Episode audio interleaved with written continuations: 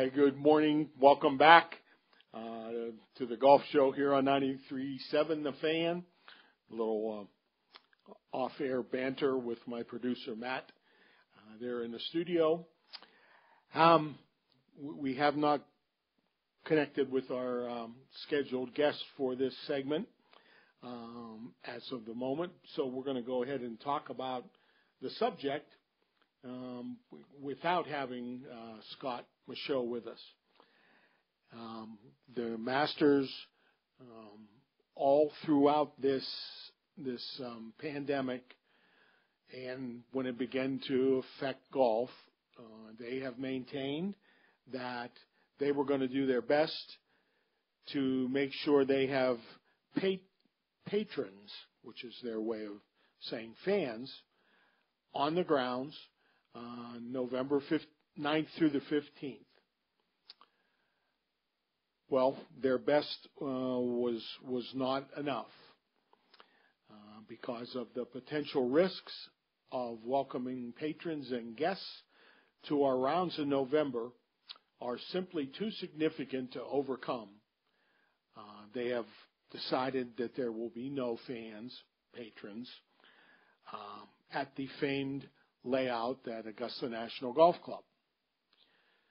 So you say, or at least I say to myself, well, we haven't had fans yet since golf has come back.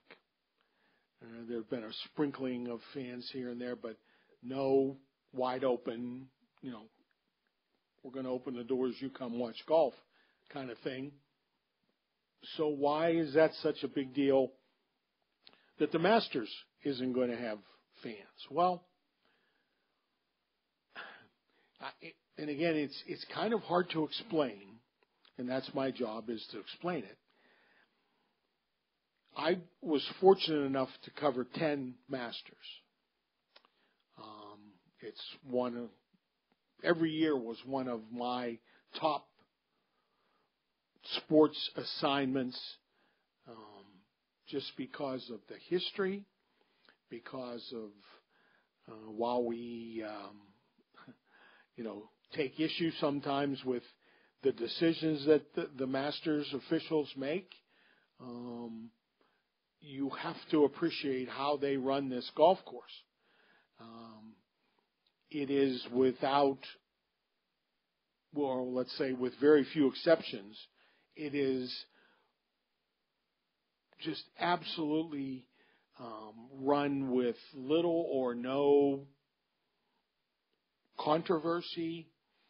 Um, you know, sure, there have been a couple instances over the years, a few probably, but they do it right. They have um, standards that they want to uphold, and and they do every year. Um, as far as the fans go, I can tell you, um, my first year, I go down there, and of course, I didn't want to miss a minute. Excuse me. So I went over early Monday morning, got all checked in, and started to go out and look. You know, I wanted to get behind that first tee and see exactly how it looked. You know, the dogleg right, and and try to you know imagine shots being hit out there after watching them on, them on TV all those years. Then I wanted to go see 10 um, and had no idea that 10 is as much of a ski slope as it really is. TV doesn't TV doesn't get it. So, um, well, that's that's enough from me, we, and we can talk about this more as we go along. Uh, we have Scott Michaux, the longtime golf columnist from the uh, Augusta Chronicle, um, now with us. Good morning, Scott. Thanks for getting here with us. Good morning, Mike. How you doing? We're doing fine. Um, trust you are as well. Um, so, what's your reaction, just generally speaking, to no patrons at Augusta National? Well, not surprised because uh, it seems like we've been heading this way. But uh, disappointed. I thought that maybe if anybody could pull this off, uh, Augusta might be the one that uh, could could figure out something uh, that would uh, resemble normal. Uh, but sadly, uh, that's really not the direction we've been going, especially in Georgia. So, uh, not surprised at all. Yeah, Georgia has been an interesting place, hasn't it? Uh, with with all the related issues. It has. Uh, you know, we were the first state to reopen, uh, uh, and now the students just came back at University of Georgia uh, this week, and uh, you know, public schools are, are back open with uh, in-person learning. So, uh, kind of plowing forward uh, as though nothing's going on, and and I, you know, I'll, I'll be very curious to see what's what what it's like two or three weeks from now, uh, now that we've got colleges back in session. Uh, so, you know, I, maybe the handwriting was on the wall and Augusta National saw that and, and thought, you know, it's just too risky, uh, for us to try to, uh, have, uh, patrons there. It's in, I think people hear about this, but maybe they don't realize Augusta National and the Masters, this isn't just a local event. It's not a regional event. It's not a national event. It's an international event. People come from everywhere and plan their vacations if they're fortunate enough to get tickets. And you know now, I mean, in a, and uh, the Masters put out a, uh, I thought a very well thought out response to ticket holders and and you know, the disappointment that they have. Um, it's this is a big blow for golf fans. It is, and and it's an especially big blow for the community in Augusta uh, that really relies on the economic benefits of of having all these people from all over the world come to town once a year. It's such a huge, uh, such a huge financial windfall uh, for people, everybody from the people that rent their houses to the restaurants to the to the hotels uh, to the caterers. Uh, that that you know it's a double whammy for them uh, on top of everything that's already gone on with the shutdown earlier this year. Uh, so so it's really really a big blow because like you said, I mean this is this is this is an international event. It's it's it's also the identity of that town. So, uh, so it's gonna, you know, it's gonna take some, uh, some, some hard hits for people in that town to get over not having this. And, and really there's also no, uh, guarantee that in April, uh, there are going to be patrons there as well. I mean, it sounded like when Augusta National talked to its employees and, and people, you know, they're saying hopefully in April we can bring uh, patrons back. So, you know, I can't imagine what it'll be like if they lose 2021 as well.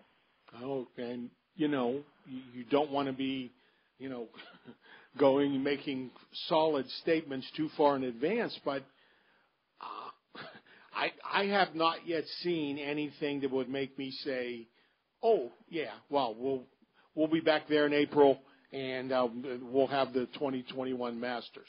I don't think that's guaranteed at all. No kidding. I mean, think about where, what we thought maybe in March uh, and in April when they announced that they were going to move it to November. We thought, oh, sure, by November everything will be fine. We'll be back to normal. We'll have football. We'll have everything. Well, here we are, and we haven't moved very far. Uh, so you know, it's possible we're just kicking this can can a little further down the road, and next April we'll be on the same boat. Yeah. Well, that's we're closer to next was, April now than we were to November last April. So yeah, yeah, that's it's an interesting way to look at it, isn't it?